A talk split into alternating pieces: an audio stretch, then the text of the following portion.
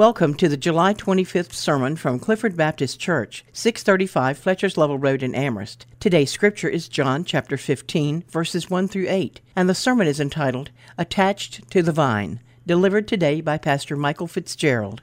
Get your Bible out. We are going to the Gospel of John once again, and we're opening a new chapter today, chapter 15. So open your Bible to the Gospel of John, chapter 15. As you get your Bible open, let me say this to you. As we begin chapter 15, closing chapter 14, that puts us exactly two-thirds of the way through the Gospel of John.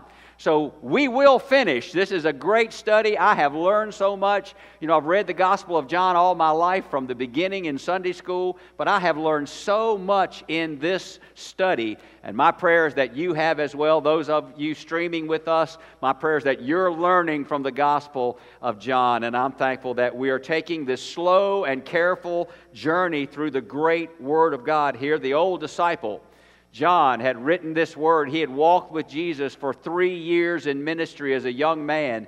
He and his brother joined that band of 12 disciples, and they followed the footsteps of Jesus, and they heard his sermons, and they heard his word, and they saw his miracles, and they saw him transform lives, including their own. And some 50 years after John walked with Jesus in those 3 years of ministry, God moved on his heart and inspired him to write down this account of the life of Jesus Christ. It is not a full account. It does not include everything that Jesus did. John says at the end of his gospel, if he were to write down everything that Jesus did in those years of ministry, the world could not contain the books that Jesus did so much. So we see the high water marks here of Jesus' life. And so 50 years went by, and John writes this gospel, the testimony of the life of Jesus Christ. He gives us his purpose for writing the gospel, which is to bring the world to Jesus as Lord and Savior. That is still the purpose of the gospel. That is still why we preach the gospel of the living Lord. People need Jesus as Savior. Amen? And that is central to our message and to our work as the church in this county and throughout the world as God opens the doors for us.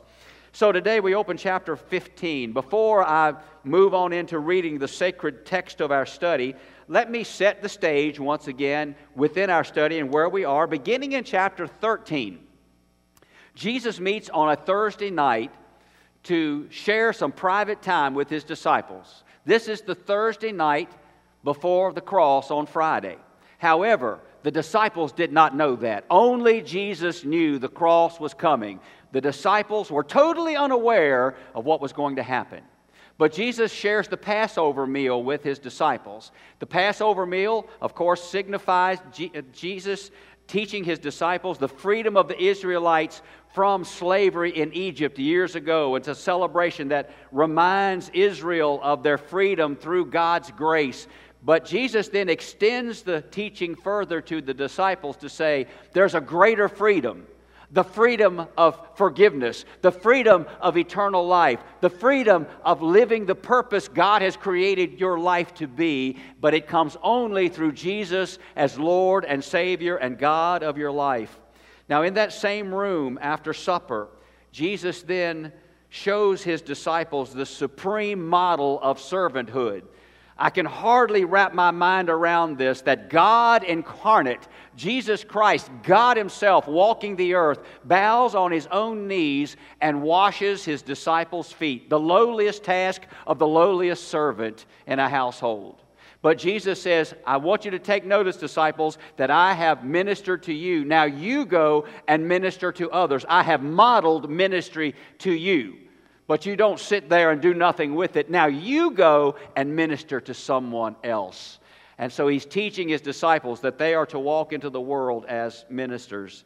And then Jesus dismisses his betrayer, Judas Iscariot, a man who had followed his ministry for 3 years and still was a lost man. I think there's a symbolism in that someone can sit in a pew for 50 years and still be lost. You need to give your heart to Jesus Christ as Lord and Savior. The pew won't save you. Only Jesus can save you. Judas Iscariot was a lost man. Though he had walked with Jesus for 3 years, he was still lost, and he became his betrayer. So what we see in Scripture is this. Jesus lays aside his own fear, his own anxiety. The weight of the cross is on his shoulders, and yet he's able to look beyond that to comfort his own disciples. He lays aside his need and his fear and his anxiety to reach out to those men who had followed him those years. He comforts them.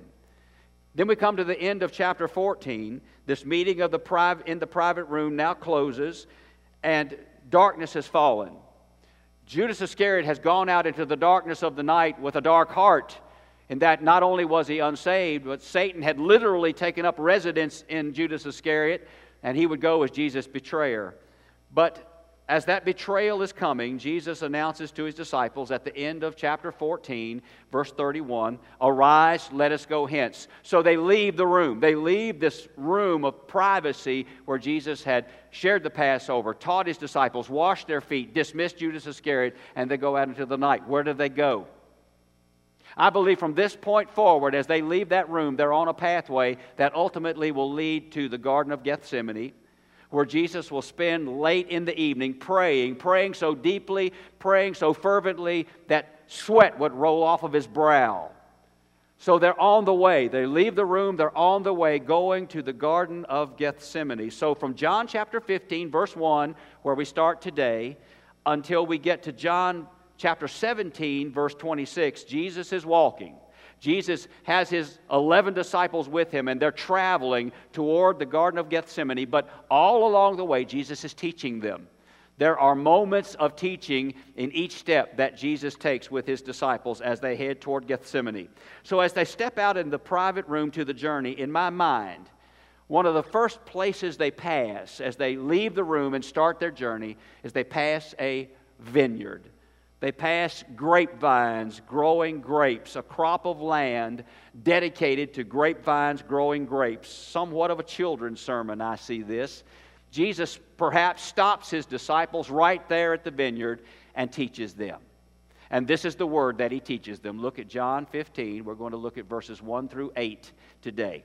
So this is the first stop on the journey as he's headed toward Gethsemane, and this is the first moment of teaching after they leave this private room. Hear these words then. Jesus says to his disciples, "I am the true vine, and my Father is the husbandman. Every branch in me that beareth not fruit, he taketh away. And every branch that beareth fruit, he purgeth it, that it may bring forth more fruit. Now ye are clean through the word which I have spoken unto you. Abide in me, and I in you. As the branch cannot bear fruit of itself, except it abide in the vine, no more can ye, except ye abide in me. I am the vine, ye are the branches. He that abideth in me, and I in him, the same bringeth forth much fruit, for without me ye can do nothing. If a man abide not in me, he is cast forth as a branch and is withered, and men gather them and cast them into the fire, and they are burned. If ye abide in me, and my words abide in you, ye shall ask what ye will, and it shall be done unto you. Herein is my Father glorified, that ye bear much fruit. So shall ye be my disciples." May God add his blessing to this teaching moment that Jesus shares with his disciples, and now 2,000 years later, he shares with us. As we see these words, John 15, verses 1 through 8, although very few of us, myself included, don't know all there is to know about growing grapes and grapevines and harvesting from grapevines, there is basic knowledge that we have to understand this passage of Scripture. A grapevine consists of a large trunk vine. That vine goes into the ground, it is planted there, it draws its life and its nourishment from there. So the trunk vine grows out of the ground from which it's planted. And smaller branches are then attached to the trunk of the vine. The smaller branches can live because they're drawing life out of the trunk vine. Out of the main vine, the branches are attached. And the branches live, and the branches attached to the vine have one solitary job. And it is not to grow leaves and look pretty. That's not the job of a branch. The branch on the vine is to produce fruit, to produce grapes, to be fruitful. Now, overseeing that vine in the vineyard is the vine dresser. In the King James Version, he is called the husbandman. That is God Almighty in this children's version story that Jesus teaches to his disciples about being attached to the vine. The husband, the vine dresser, is a professional. He knows all about healthy vines, and periodically the vine dresser will cut and crop and trim those branches, not to hurt them, but to make them more productive. The vine dresser, the husbandman, is concerned that that vine put out as much produce as it possibly can, that those branches will be as productive as they possibly can be. So he makes sure that the branches on the vine are in top-notch health so that they can yield the greatest crop. As Jesus points out the grapevine to his disciples in John 15:1, he says, "I am the trunk vine, and you are the branches. I'm the giver of life to every person. I'm the giver of life to every branch that's attached to the vine." So when a man or a woman, boy or girl, professes faith and trust in Jesus Christ as Lord and Savior, that life then becomes a branch attached to the vine. That branch attached to the vine draws life from and through Jesus Christ as our Lord and our Savior. And every branch draws nourishment from Him. We are to live in Him, for Him, by Him, and we're to be ministers in His name. Jesus says, apart from me, any branch that's attached to me, any human being will wither and die. Apart from me, you will wither and die. But if you're attached to me, you can flourish, and you can live, and you can be productive. I truly believe that God created in every single one of us, if you're streaming today in the pulpits, or in the pews today, or if you're in an FM signal today, God created you specifically for a purpose in life.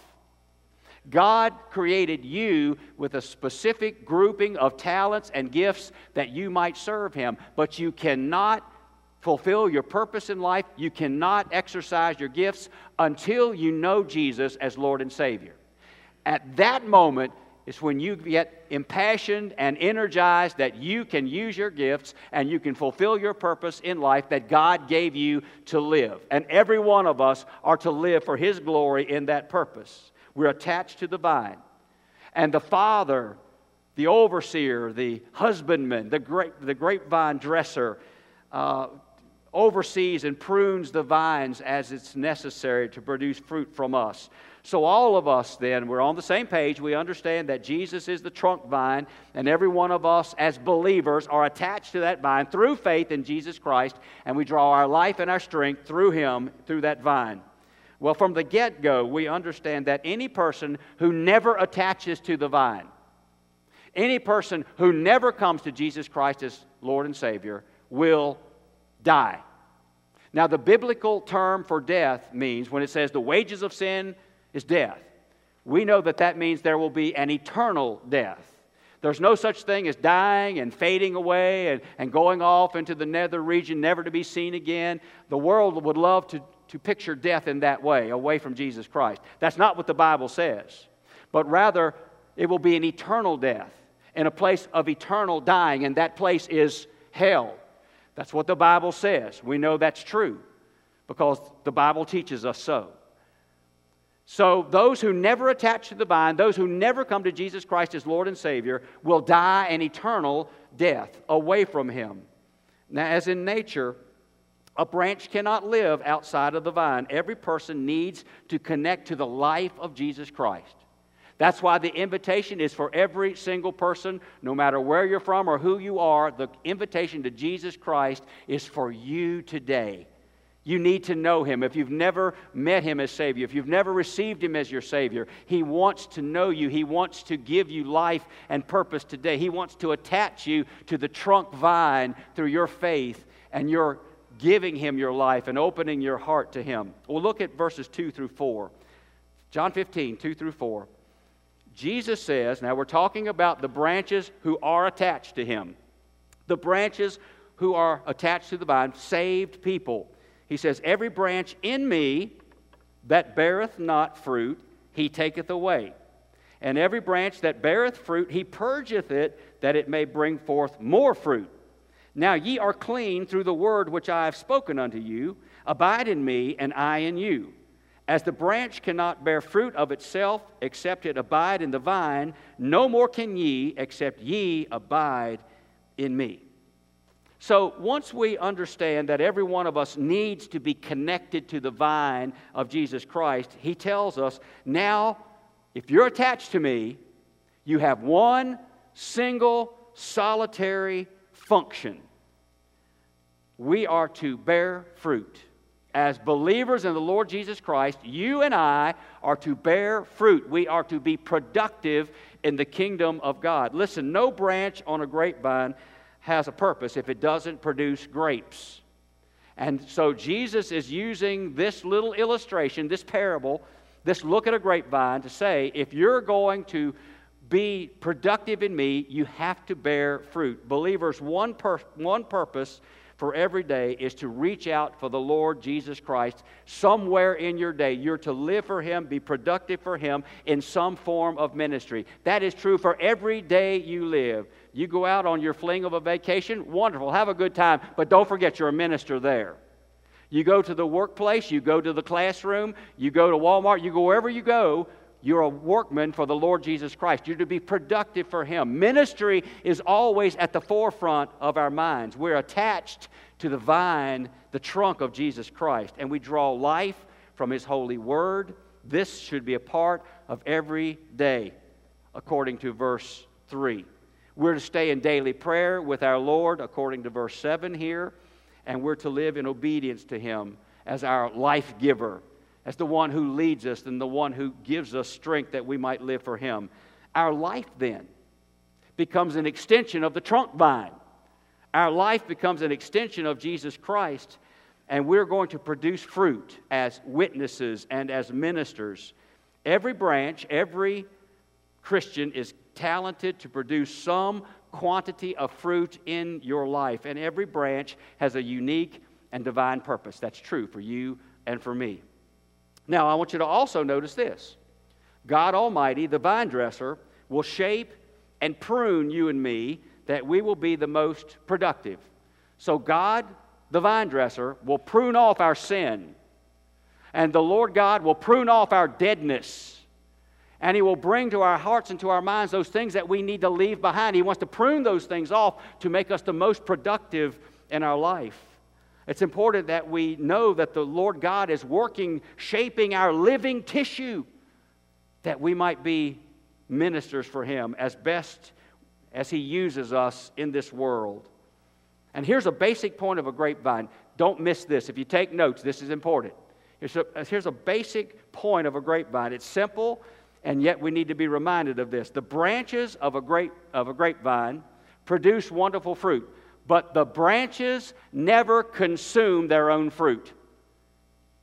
Branches do not eat their own grapes, right? That's a very important point in what Jesus is saying here. In the very same way, true ministry is not about my comfort. True ministry is not about taking care of me. True ministry is reaching someone else, producing fruit by reaching someone else with the gospel of the Lord Jesus Christ. Ministry is always directed to the person in need, to the person who needs the touch of Jesus. We look beyond ourselves and we reach to other people in Jesus' name. Here's another crucial point of Jesus' teaching. God does not honor non-productive branches. God does not honor non-productive branches. God does not want us to come to Him fruitless. He does not bless believers connected to the vine who are too lazy or too busy to produce fruit. Now, I'm just being true to what Scripture says here. This is not my creation. This is what the Bible says. God does not bless non-productivity.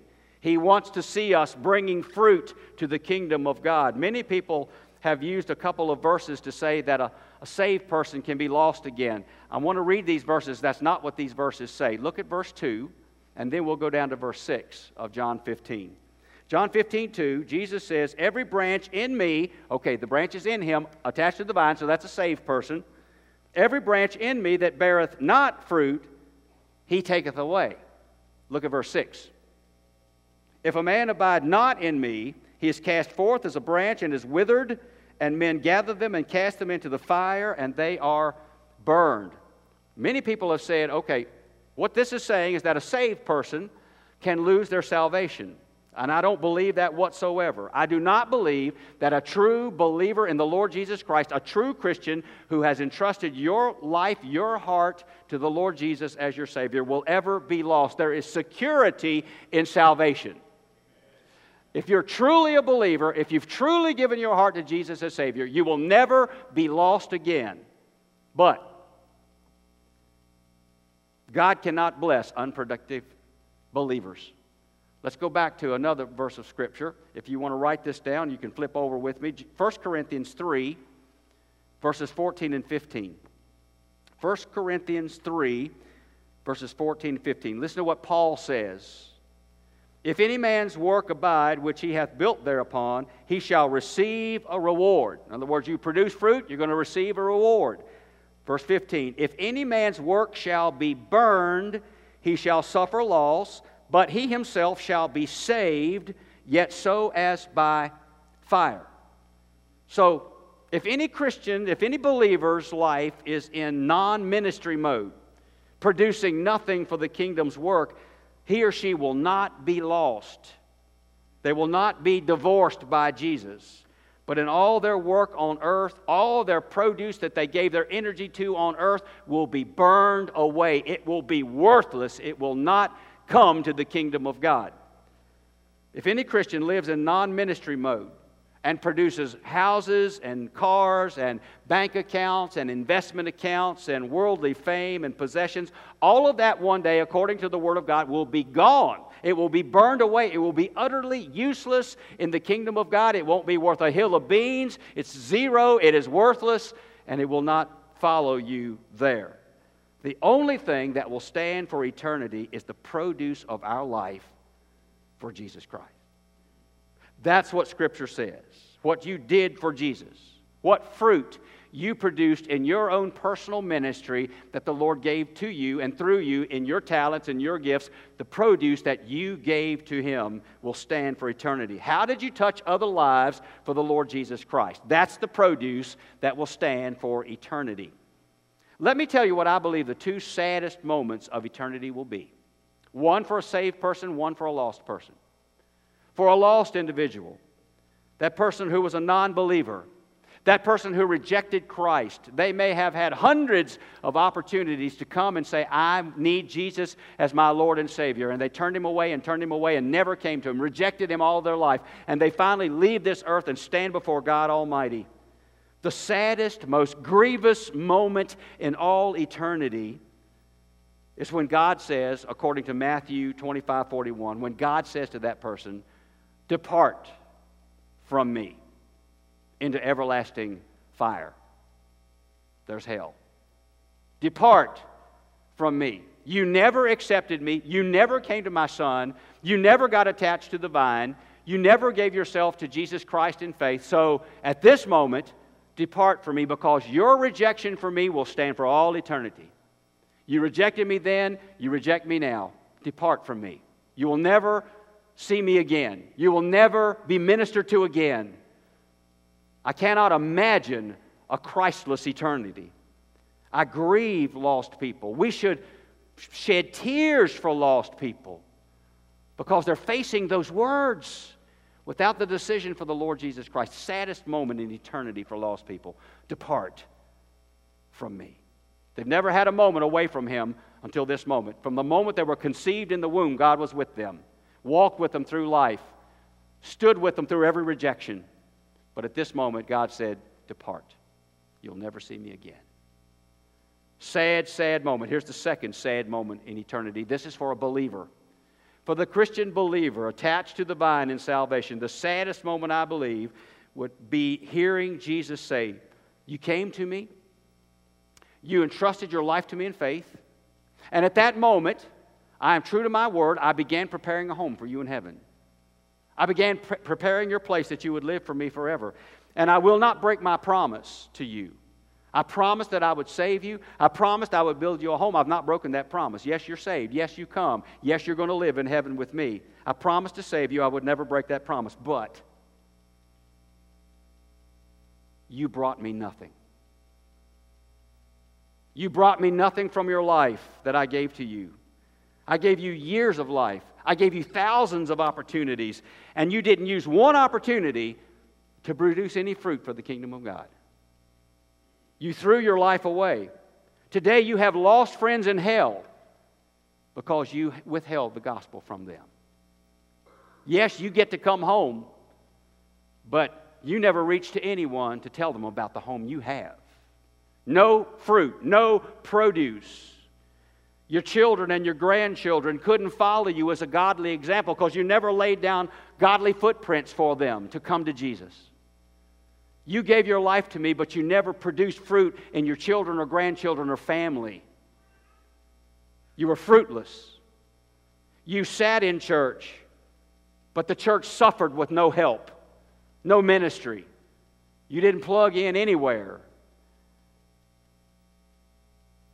Well, let me close this sermon, not with my commentary, because I can't add anything to this one verse. It's John 15, verse 8, the last verse. Jesus says this, "Herein is my Father glorified, that ye bear much fruit. So shall ye be my disciples." You notice the connection there? We glorify God by producing fruit, ministry. And Jesus also said, you identify as my disciples by producing fruit, by bringing produce to the kingdom of God. A true disciple of Jesus will do something to bear fruit. How embarrassing to come to the gate of glory and have nothing to offer. Why do you bring an offering? Why do you bring fruit? In thanksgiving that Jesus saved you and me. We thank Him. We glorify Him. We lift Him up every day we live on this earth that others might come to know Jesus Christ as Lord and Savior and be discipled in Him. Church, how I pray for 100% of the church to work together that we might be a ministry force in this world. And God has opened up the door that we don't just touch Amherst County, but we have the opportunity to touch the entire world with the gospel of the living Lord Jesus Christ. Amen? What a blessing that is. But we are called not 20%, not 40%, not 75%. All of us, 100%, are called to produce fruit. And so that means that when we put together our ministry team, not one slot should be open. In fact, there ought to be a waiting list of people who are wanting and waiting for a job to do. When we're truly productive in the kingdom of God, that means that every one of us wants to tie in to be a minister in the kingdom of God. And church is one of the primary ways you can share your ministry. It's important that we pull together. So today, my prayer is, beginning from behind this pulpit to in front of the pulpit, even to the streaming audience, that we rededicate our lives to not wasting a day. That we will be ministers in the kingdom of God. That we will bear in mind, at the front of our minds as we get up every morning, what fruit can I produce today? What can I do in ministry in the kingdom of God? Who can I touch? Where will God allow me to cross paths with someone who needs a touch from Jesus Christ through me? Think about it. Keep it at the forefront of your mind, and you will be amazed how God will open the opportunities for you and me to produce fruit. Rededicate your life, believers, that you and I can produce fruit in the kingdom of God. All of us together, that we glorify Him, that we uplift Him. My prayer, my hope, my desire is one day that all of Clifford Baptist Church will stand before God Almighty. And as one group, the Lord will look on Clifford Baptist Church and say, well done. That's my prayer, that all of us produce fruit in the kingdom of God, that we'll hear those words. And today, if you do not know Jesus as Lord and Savior, if you're here in this sanctuary, or you're listening by streaming today and you've never come to Jesus as Lord and Savior, I want you to know in the state where you are right now, I'm telling you the absolute truth, and this is from the Bible. I have not made it up. I've not embellished it in one way. From the Bible, I'm compelled to tell you the unvarnished truth, and that is this. At this moment, without Jesus Savior, you are dying. You're dying. You're in the process of dying. And if you end this life without Jesus as Lord and Savior, never connecting to the vine of Jesus, you will die for eternity in hell. That's what the Bible says. If you're not attached to the vine of Jesus Christ, it is an undeniable truth. But here is the greater truth. Jesus is waiting on you. The vine is waiting to attach you as a branch this moment. When you say, Lord Jesus, I believe that you died on a cross to take my sin away. You took my place on the old rugged cross. You shed your blood so I didn't have to shed mine. You took my place on the cross that I might be forgiven. And when you walk from the grave, you prove that I too will live for all eternity with you. Lord, I believe that. I entrust my life to you. I open my heart to you as my Lord and my Savior. I give you all I have, Lord, that you will use me in the kingdom and that one day I will live with you forever. I give you my heart. I give you my life right now. Will you do that? If you've never done that before, will you do it right now? If you're somewhere streaming and you're in a living room or a kitchen, you can do it right where you are. If you're here in this sanctuary, I would love for you to come to this altar and profess him publicly. Jesus did everything he did publicly when it came to ministry. And so we too should profess our Savior publicly. Start that life of purpose in him. Today is the day when you give your heart to Jesus that you begin your purpose. Will you come? Church, home, whatever you need, the Lord Jesus meets us in this place right now. Let's pray. Our Father, our God, thank you for these moments, Lord. Father, I pray that we have this mental image of being productive in the kingdom of God. As a grapevine produces grapes, Lord, we are to produce good works for you. We don't do good works because we want a pat on the back. We reach out in the love of Jesus with good works so we can say, thank you, Lord. Thank you for saving me. I did not deserve it. I did not do anything to be worthy of that, Lord. It was a gift of grace that you saved me. And so, Father, I'm reaching other people. I want to be productive in the kingdom of God just to simply say, Lord, thank you for saving me. And I don't want one person to cross my path and not know Jesus. Help me, Father, to be a witness for you. Help me to be productive for you. Help me to share the love of Christ where I go, where I live, where I work, where I go to school. Help me, Father, to be a minister of yours, to be productive in the kingdom. I want to be a branch on the vine that's productive, Lord. Every one of us is called. I pray every one of us answers and says, Lord, touch me that I might touch others. There's one here who's never come to Jesus as Lord and Savior. This is the moment. Whether they're streaming today in their home or in a car, right here in a sanctuary, Father, in this moment, someone who's never come to Jesus can say, yes, Lord, I accept you as my Savior. I give my heart to you. I believe that you died on the cross and rose from the grave, that I might live, that I might be forgiven, and that I might live out your purpose. That person might be in another country this morning, Father, wherever they are. I pray that they will know that that invitation is true from the Savior Jesus Christ and directed especially to him or her. Bless each one in this moment who needs to make a decision for Christ. Father, we pray a blessing on this church that as we gather before you one of these days, as I believe surely we will, you will say, well done, good and faithful servants. You've been productive in my kingdom. Help us, Father, from this day forward, to surrender our lives, to be productive in the kingdom. We love you. We thank you. Church, home, whatever the need, bless us in Jesus' name. Amen. Clifford Baptist Church invites you to join us for worship every Sunday morning at 11 a.m. For more information about our church, please call our church office at 434-946-0555.